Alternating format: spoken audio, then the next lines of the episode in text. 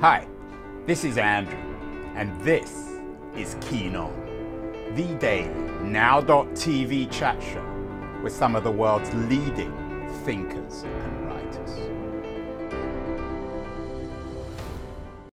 Hello, everybody. It is Wednesday, January the 17th, 2023. As always, the newspaper is full of weird news, often bad news. New York Times leading with the justices uh, skeptical of various things about Trump. Meanwhile, on the foreign stage, uh, most of the headlines are dominated by both the Israel Hamas war, as the New York Times puts it, and an Iranian strike in Pakistan, the broadening perhaps of war in Iran. Ukraine isn't in the headlines, at least today or at least you have to look down the front page of the New York Times to find the domestic political controversy about uh, Johnson digging in against the border deal to unlock Ukrainian aid, uh, political conflict between Speaker of the House Johnson and Biden, Biden fighting back, inviting congressional la- leaders to the White House. So,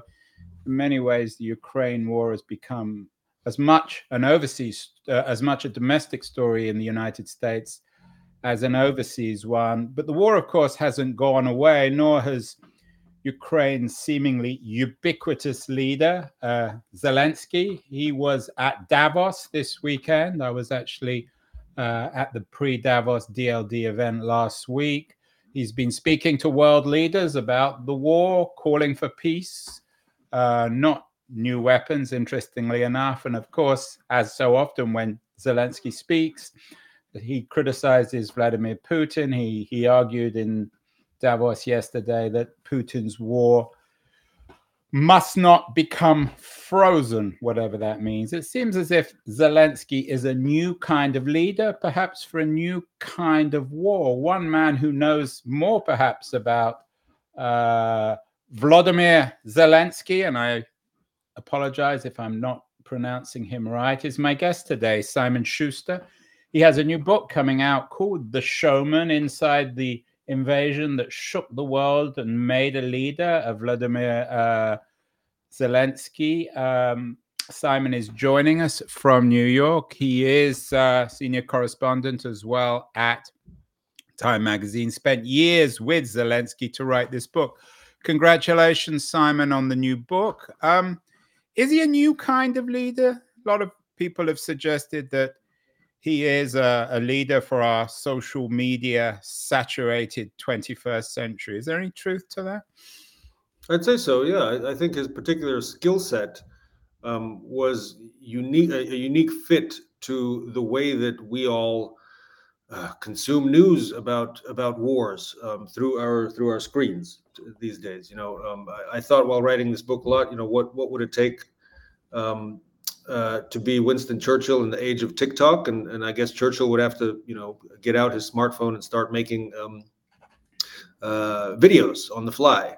Um, it's just the, the way that we engage with the world. Um, you know, th- through our screens. Um, and President Zelensky was, I think, particularly uh, adept at um, uh, making sure that the world saw the image of the war he wanted us to, um, of, of, constructing the narrative that uh, kept the world on his side, that, that, ensured for as long as possible that, um, as he put it, uh, people did not scroll away, change the channel. Um, and, and that was uh, his one of his main contributions to, to Ukraine's survival. Um, he kept the world, uh, certainly the Western world and democracies, on his side uh, to to the point where they were providing enormous amounts, you know, tens of billions of dollars worth of uh, military supplies and financial aid. Um, and he did that by, uh, you know, keeping on message uh, and and delivering the message as forcefully as he could through um, his speeches, uh, his social media posts. Um, so he is a leader, a wartime leader for the the internet age, for the age of social media. Many are called, few are chosen. Everyone fancies themselves, Simon, as Winston Churchill in the age of TikTok. Zelensky has delivered, as you say. Did he always know what he was doing, or has this whole process been iterative? Of course, he's famous as not having a great deal of political training, formerly a comedian. Was there something haphazard, arbitrary, coincidental, accidental, lucky about all this, or, or was there always a plan in what he was doing? Uh, I think he's improvising. Uh, you know, as, as, I describe in the book when I when I write about his um, uh, early years as a comedian and, and how he got into show business, you know, his particular specialty on the stage, certainly one of them, was improv comedy, where you're you're put on the stage and someone shouts out, you know, you're a chef at a French restaurant, right? And you have to go and, and do that, do a sketch on the fly. Um, that was kind of one one of the things he did well while performing. Um, and in many ways, that adaptability, that flexibility, that ability to, to um, uh, put on a new persona on the fly, to to uh, take on new personalities, uh, to adapt to new realities, um, has really allowed him to um, morph and change his career over the years. He's, you know, his transition from comedy into politics was also a very stark and quite uh, abrupt one. I don't think he was ready in the traditional sense uh, of having some kind of well thought out or detailed program about what he would do. You know, he had he had basically no understanding of economic policy or international affairs. Um, you know, and, I, I know this from talking to him on the campaign trail. He really didn't have any very good answers or very thought out answers to questions of, of policy. But uh, when he got into the into the office of the president, yeah, he he um, uh, began winging it. Uh, that that is something he's very good at, and I think during the invasion, that skill served him well um, because he was able to, um, you know, not freeze up uh, when uh, the risks to to his life were so immediate, and also the the circumstances of his leadership changed overnight. You know, no one is really prepared for an invasion by a nuclear superpower that wants to kill you, kill your family, take your entire country over. There's no um, set of skills or a career path that really prepares you for something. Yeah, you can't go. To, you can't be trained on that. I think the no. Churchill comparison's interesting because, of course, Churchill was a great war leader, but not a particularly great peacetime leader in the in in in Britain, either before the Second World War or after. Uh, you talk about uh, Zelensky's training in improv comedy. Is he like perhaps Churchill and other great war leaders, creating what we might think of as improv politics? Is that what his skill set is made up of? Yeah, I mean, you could also, in, in that sense, at least compare him to Donald Trump. Uh, in, in yeah, I want to compare. I didn't want to bring up Trump because he's annoyingly ubiquitous, but yes. there, there there seem to be a lot of comparisons between the two men. Yeah, I mean, we'll we'll we'll leave Trump out of it for now. Yeah, I mean, uh, no, no, include him. You brought him up, so he's your responsibility. Don't blame me for bringing him up. Now I've got to run with it. I mean, I think early on, uh, President Zelensky, when he when he took office, he um, he believed, I, I, think, rather naively, that he could um, find common ground with Trump and, and get along with him better because they were both outsiders to politics. They were both from the entertainment industry. You know, Trump famously was a, a reality TV star. Um, so I, I think uh, that um, gave Zelensky hope that he would be able to kind of, you know, um, break the ice with him. That certainly was not the case. You know, their relationship was was very rocky from from the start. And I devote a chapter in the book to the first impeachment of President Trump uh, in 2019, uh, a scandal in which uh, you know President Zelensky um, was was right there on the stage with Trump. Um, but going back to the Churchill comparison, I wanted to, to, to say a bit about that as well. Um, you know, I, I, one of our conversations for the book, I, I um, asked Zelensky what he thought about Churchill um, and all all the comparisons that are so frequently made between him and Churchill. Um, he wasn't so keen on on that analogy. Um, he uh, had read a book. Uh, it was it was a book that Boris Johnson actually gave him about Churchill, um, and he Zelensky wasn't so enthusiastic about Churchill's record as an imperialist um, and his defense. Yeah, he wasn't. Uh, Churchill was. Uh, we, have done a number of shows with revisionist thinkers and authors on Churchill. He was an, a noted racist. He was very pro Jewish, but very anti Indian, very anti people with dark skins.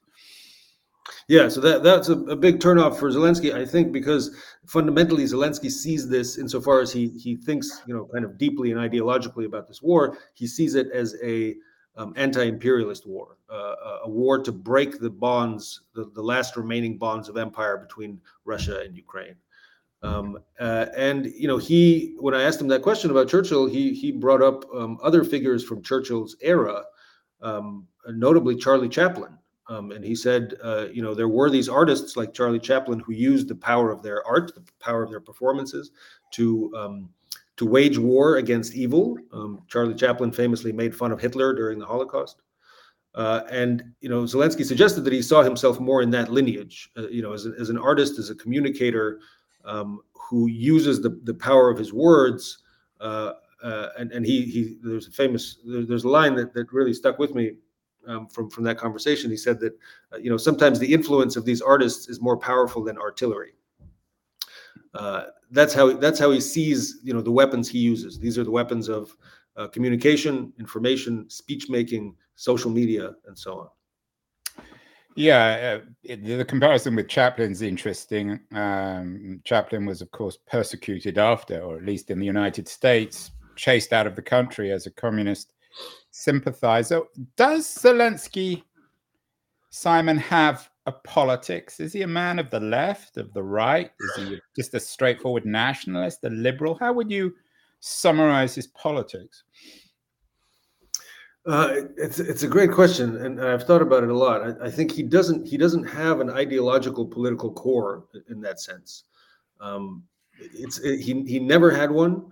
Um, in his in his comedy, you know, his, his comedy was was generally political. So he was he was uh, most famous as a political satirist, uh, but he would make and he had much satire, of course, in Ukraine.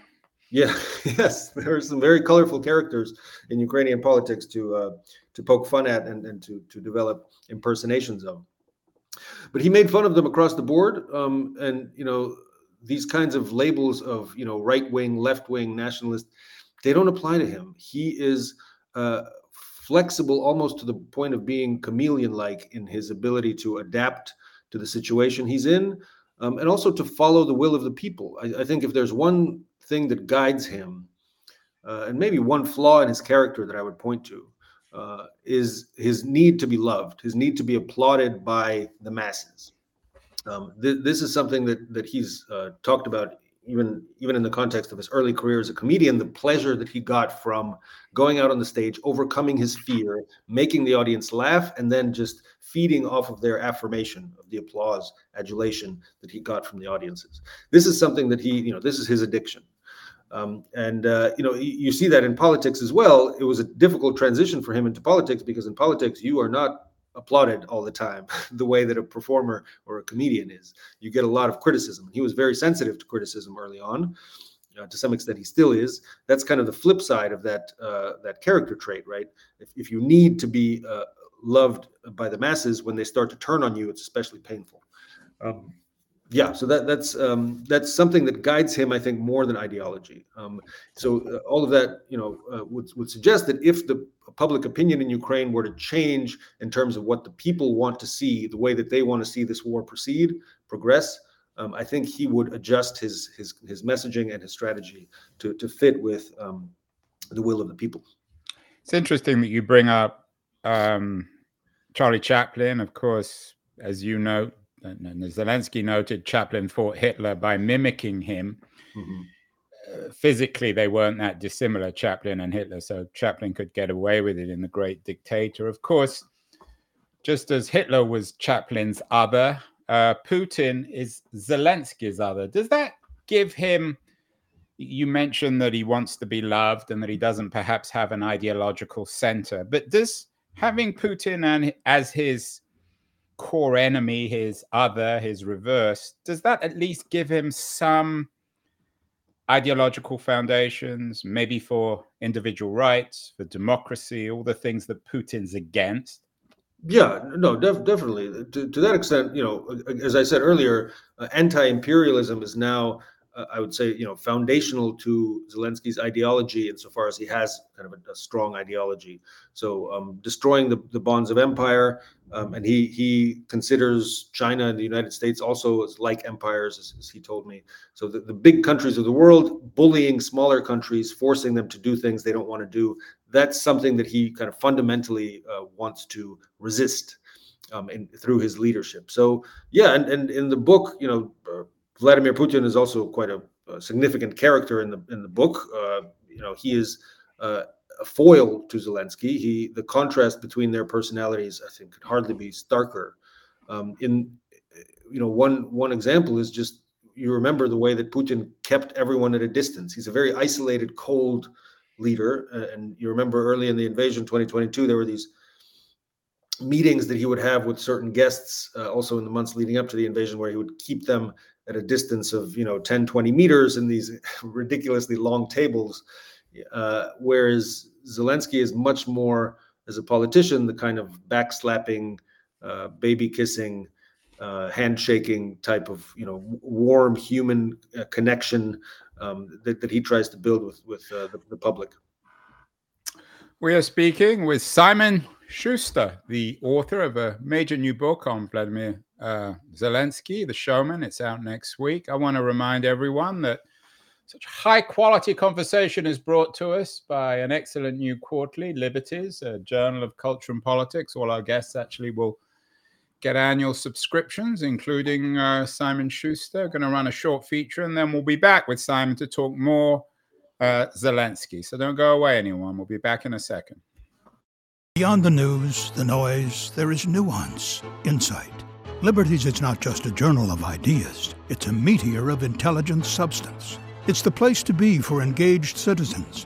Politics, opinion, substance.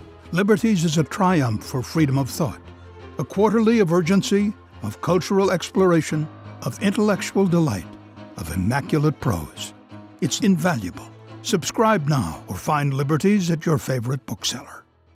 And you can subscribe to Liberties at libertiesjournal.com. We're speaking with Simon Shuster, the author of The Showman. Simon, before the break, you talked about how Putin was icy, scared of people, and and and and, and Zelensky is is the reverse. Of course, um, Putin's own personal history, at least according to some of his biographers, was rooted in the experience as a KGB officer in, in Leipzig after the war came down and the fact that he almost got lynched in the in the riots after that. Is there anything in Zelensky's history that marked him, that shaped him beyond the experience of the, the Russian invasion? Perhaps as a younger man, as a, as a child, as a uh, as as as an actor, as a as a comedian. Yeah, yeah, definitely. A, a couple things come to mind. You know, from the earlier days of his of his comedy career, um, you know, he started performing in a comedy league uh, whose center was Moscow. So he he moved to Moscow with his comedy troupe um, from uh, Kryvyi uh, his hometown, um, a, a, province, uh, a, a provincial city, uh, not very big. I think many people um, in in Russia could hardly find it on a map. Uh, and he moved from this small town to Moscow to, you know, participate in these comedy competitions um, in, in at the end of the 1990s and the beginning of the 2000s. Uh, and I think one formative experience for him there was, you know, finding himself as a, as a Ukrainian, also as a Jew, um, in the context of these somewhat haughty Moscow um, intellectual elites and television producers, showrunners. Uh, they looked down on him. They looked down on his on his crew. Uh, his his wife, uh, uh, in one of our interviews, described this in fairly stark terms. She said that you know everyone who was not from Moscow um, in this comedy league was always treated like slaves. Uh, you know, forced to kind of always prove themselves um, uh, and and looked down upon. So I think that was a, a kind of Russian chauvinism that um, Zelensky encountered there, really for the first time.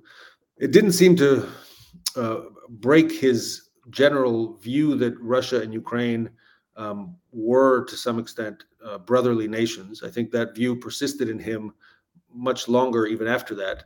But that encounter with with Russian chauvinism in in the kind of comedy world uh, in Moscow, I think you know was a bit of a wake up call to him about where he stood as a Ukrainian with respect to to the, the, the Russians, who, who were you know their imperial capital um, formed their worldview of themselves as um, somehow superior to the Ukrainians and superior to many of the other republics of the former Soviet Union. Uh, you know, even long after the Soviet Union collapsed. Um, so I, I, think that that was uh, in, instructive. That kind of chauvinism continued to appear in his life uh, and and in the life of Ukraine certainly. Um, and in some ways, that chauvinism is at the root of the invasion that we saw in 2022. You spent a lot of time with him for this book, both him and his family, four year coverage. You're, as I said, you're the senior correspondent of Time. A couple of questions on that. Firstly, clearly he, he must have trusted you. I'm guessing he doesn't trust anyone, everyone. Um, what established your bond with him? Uh, and secondly, often these kind of charismatic politicians, when the lights go on, they're one person, and then when you turn the camera off, they're, they're, they're somebody else. What's he like privately when when no one's watching him? Well, my relationship with him um, developed since March of 2019 when we met. He was running for president, and I um, was sent by my editors to write a story about the presidential campaign um, in Ukraine at the time. Um, so I met him backstage of his comedy show, um, which sort of doubled as a campaign rally uh, in March of 2019. Um, it was an interesting night because there was a, a, bomb threat at the theater that night. So he was quite nervous and jittery because of that. He decided to continue with the show despite the bomb threat. Um, they hadn't found any explosives in the theater, but uh, it was still a bit of a, a bit dicey. Um, so anyway, I got to know him uh, that night a little bit. Uh, we we went after the show to talk in his dressing room, uh, did an interview, um, and then when he went won the elections, you know, I, I followed his career closely. I stayed in close touch with him and his administration. This was not unusual for me. You know, I've been covering Ukraine and Russia for 17 years now. Um, Zelensky was the third um, pr- president of Ukraine that I profiled and, and and, and interviewed and met, spent time with there um, in the presidential compound. So that's that's my specialty, uh, Ukraine. It's nothing unusual for me to to be uh, following closely the work of the Ukrainian president. Uh, and you know, over time, I profiled him again. I, I, did a number of interviews with him before the invasion. We traveled together to uh, the front lines in, in East Ukraine about a year before the full-scale invasion. Um, to see, you know, the Russians kind of gathering their troops at the border, um, and you know, over time, we just kind of got to know each other. He uh, got used to seeing me around. Um, I think no less importantly th- than than my direct relationship and rapport with him was was with his advisors, um, as kind of gatekeepers who facilitate the access and and uh, manage his schedule. Um, so all of that, uh, when the invasion started, um, allowed me to approach them and, and say, "I'd like to write a book um, will you uh, allow me to hang around and, and talk to you all and, and, try to try to chronicle how you have experienced the war, how you've responded to it? Um, and they they said, yeah, fine, go for it. You know, we know you. Somebody should probably be doing something like that. We don't have time to, but uh, you know, knock yourself out. And what about when the lights go out? What's he like? Yeah, when the, when the camera lights go off. That is. I don't know what he's like when the actual lights go on. I don't think there's such a there's such a there's like a mask that comes off when the when the cameras turn off. Not, I wouldn't say that he's uh so he's the same guy pretty much on and off camera, yeah, on and off screen. On and off camera. I, I yes, that, that's my that's my impression. Um, you know that that was the case. Uh, he he has transformed, uh, and the evolution of his personality is very stark, as I kind of describe in the book. You know, the Zelensky that I met in 2019 is almost unrecognizable as the same person that that we know now um, in, in, the wartime leader, but uh, there isn't a, a kind of um, uh, Zelensky a mask he wears for the cameras. He embodies the persona that that he that he is in, in, in a particular phase of his life. He he uh, he becomes that uh, that person. In a sense, of course, he's presenting himself as a kind of improv father of the Ukrainian nation. Of course, he's also a father and a husband. I know you write about that in the book. How central. I mean, in terms of his persona in the media, it seems as if his family is critical. Um, certainly, in contrast to someone like Donald Trump, who just uses his family as a kind of prop for his own egoism.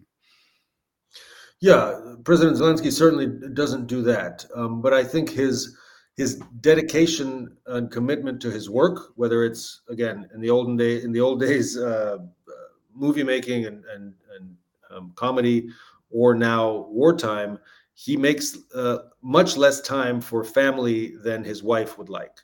Um, in the book, the First Lady, uh, Olena Zelenska, is a really prominent figure. I'm really grateful to her for, for all the time she spent talking to me um, for the book. And she, she was an amazing uh, resource also in correcting some of Zelensky's recollections, um, you know, uh, make, making sure that uh, he didn't uh, mislead me in, in, some of his memories of past events.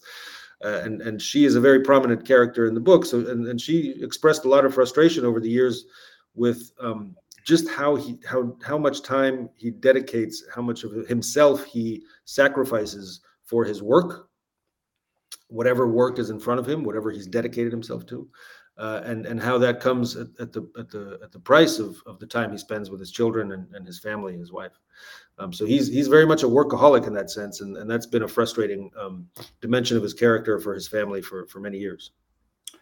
On X, it's astonishing. Uh, Zelensky has 7.3 million followers and he's only following one person it, does he listen to anyone or does he always know everything does he have advisors who he trusts who shapes what he says and when he says it uh, yes so he listens to his advisors uh, you know i think one one tendency that that i i kind of um, it's another evolution in the book that you see is is a narrowing of the circle of advisors around zelensky uh, when you when you see over the course of his of his whole professional life, really, um, it's it's narrowed now to a very small group. Whereas in, early in his administration, um, it was a, it was a very kind of big, chaotic uh, um, uh, group cast of characters from different walks of life, many from the worlds of entertainment, um, entertainment law, movie making, um, the startup scene. Had a, a, few people came from that world. Uh, now it's it's a much tighter group. Um, so his uh, his circle of advisors is narrower in that sense. But you asked if he listens to people. I think that is that is a really um, uh, important quality he has. One way that he checks the information that his uh, main advisors give him, he makes sure that they're not misleading him. Is he really talks to and listens to um, the soldiers that he meets while constantly traveling around the front, um, the the regular people that he encounters uh, on so many occasions i've seen him just you know ask random people who are kind of standing around like hey what do you think about this you know what do you think we should do um, one uh, funny conversation i had with with his personal photographer uh, his name is pasha.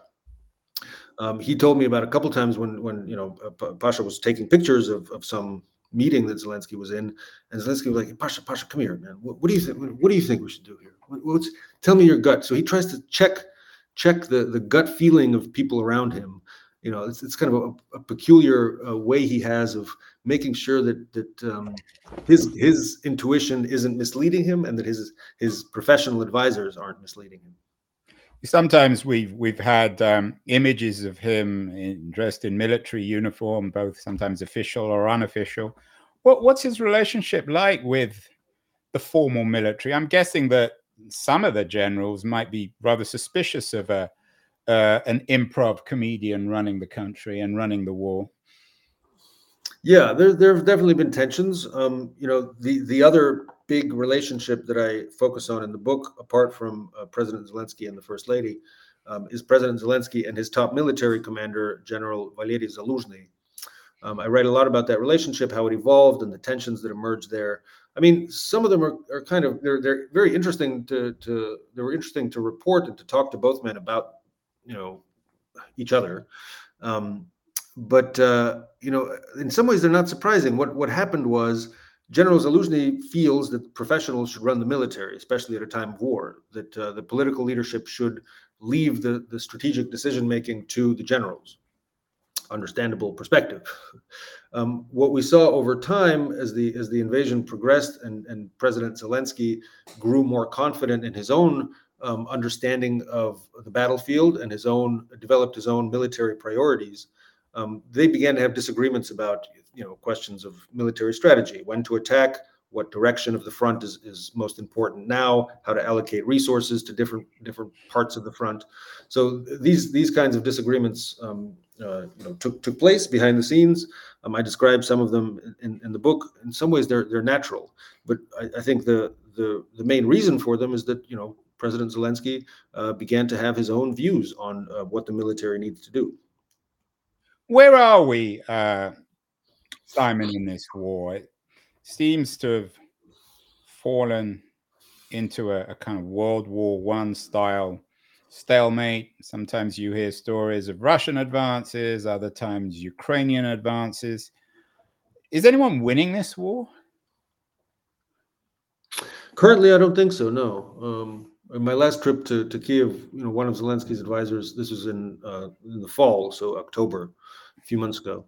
Um, one of his advisors told me very starkly, "We are not winning," and uh, he expressed some frustration that um, President Zelensky doesn't sound like like that. He, President Zelensky, in his public messaging, uh, continues to insist on the fact that Ukraine is winning, um, and um, that uh, that that you know th- he says things like 2024 is the year of Ukrainian victory. He continues to promise his people total victory in the sense of the restoration of all of Ukraine's territory, including the Donbass, including Crimea. Um, so uh, you know in some ways his messaging has sort of shifted a little bit to you know just in recent days the speech in davos as you pointed out early in the program was was interesting that that he kind of shifted a little bit his message um, but no i don't think anyone is, is winning this war right now i think i think there is a certain kind of stalemate um, on the front lines but you know i i'm not really one to make bold prognoses that's not my specialty i i work on you know what has happened, how we got here. right. Well, you're but you're certainly closer to it than yeah. than I am, and most I'm sure all our listeners. What about his relationship with Biden? Biden is a very, you know, he's the consummate career politician, the least improv figure, not very inspiring, not much of a leader, but competent, I guess, professional in his own way. Does Zelensky have a good relationship with Biden? Yeah, yeah, he really does he really he really thinks that that Biden's heart is in the right place, that he really wants to help Ukraine, um, and that basically his hands are tied by the Republicans in in Congress on Capitol Hill.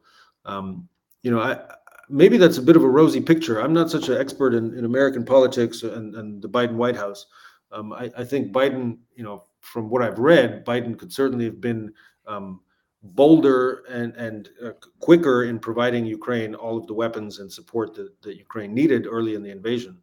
But um, I, I, don't have the sense that that really uh, caused a lasting uh, break or tension between Zelensky and Biden. I think uh, from everything I've heard from Zelensky and his team, they they really you know b- believe wholeheartedly that Biden is on their side and wants to do everything um, to help them win. Um, you know, yeah, they wish he had been faster in, in, in, certain circumstances. Yes, they, they wish he had had more courage in standing up to Russia and not being afraid of escalation. Um, uh, but overall, you know, they, they really think that he is um, a, a, strong and compassionate leader, and he has been really supportive of Ukraine. Um, so the relationship is good. Simon, uh, you talked earlier about Winston Churchill. Churchill, of course, got lucky. Uh, the Second World War was won by Stalin and FDR, and Churchill was lucky enough to break into that circle and associated with war. He wasn't much of a, a peacemaker, I guess, Churchill. It would have been hard to imagine Churchill sitting down with Hitler and making peace. Is Zelensky, is he, do you think, given that hopefully this war will end at some point and hopefully in a way that won't result in the complete um, defeat of Ukraine, it's certainly not going to result in the, the, complete defeat of Russia. Is Zelensky capable of sitting down and making peace with Putin? Yeah, I, I think so. Um, again, as I said a little earlier, he is very sensitive to uh, public opinion. Um, I think that you know if the Ukrainian people begin expressing a, a desire for some kind of negotiated settlement, truce, pause in the fighting, call it what you will, ceasefire, um, then then he will oblige. I don't I don't think he will you know um, uh, go go against the will of the people in that respect. Um, but as as some of my the my contacts in, in Kiev, also in the administration, point out that hey, you know it's kind of up to him. You know, he shapes public opinion. Yes, he follows public opinion, but it's also uh, his his particular skill as a communicator if he thinks that uh, negotiations are the right thing to do, and I'm not saying they are, you know, that's not my place to to give him advice in that regard. But if he thinks that negotiations, uh, some kind of negotiations, are the right way to go, then he should begin preparing the public in Ukraine for that eventuality, and, and maybe not promise them total victory the way he has been doing for some months now. Um, so that that in a way is up to him to shape to shape public opinion as well. Finally, Simon, could he imagine? Could you imagine a political career for Zelensky in the peace, or if he is able to pull off a peace, which it doesn't result in the complete defeat of uh, Ukraine, and they can claim some public relations victories. Uh, will he return to comedy? Will he return to Hollywood, or to will he become Charlie Chaplin rather than Winston Churchill? Or do you, can you imagine him being so sort of? It's, it's sometimes very hard for people once they have so much power to retire. Do you think that there is a an addictive quality to power, which means that Zelensky will always remain in politics rest of his life? Really hard to predict. Uh, you know, I, I, I don't know. You know, he's he's um, he's surprised us on so many occasions that um, I I don't dare to make a prognosis about what he'll do um, after politics, if, if anything. But I do remain concerned, and I sort of expressed this concern toward the end of the book. Um, what will Ukraine look like after the end of the war. Uh, you know, I hope the end of the war is is Ukrainian victory, but that still leaves an open question of what kind of Ukraine will it be? How democratic will it be? Um, and uh, it's important to remember that under martial law, over the past two years of war, Zelensky has had extraordinary powers to essentially rule by decree. Legally, constitutionally, that is what martial law means that power shifts from the parliament to the president uh, that power is concentrated in, in, in, the in the presidency. Uh, but history shows that that that kind of absolute power does become addictive, and it's very hard to part with when it when the time comes. Uh, from what he says, from what he we, we've discussed in our conversations, and that he said publicly, he says it's very simple. We win the war, we end martial law, and we go back to democracy as normal. And I will step back from my my um, powers, uh, extraordinary powers under martial law. That is what he says um, I, I, think you know I remain concerned. Um, I, I, I want to believe him, but I remain concerned just because of the historical precedents of how how addictive absolute power can be. I remain concerned that he'll be able to give it up easily. I think that'll that'll be a pretty fraught transition. Does he really believe that we can? You quoting you win the war? Yeah, he believes it deep down. Um, he, he does. He, he hasn't wavered from that. You can you can say what you want about that belief. That that is that, that is very um, t- to his core. He thinks that Ukraine can win.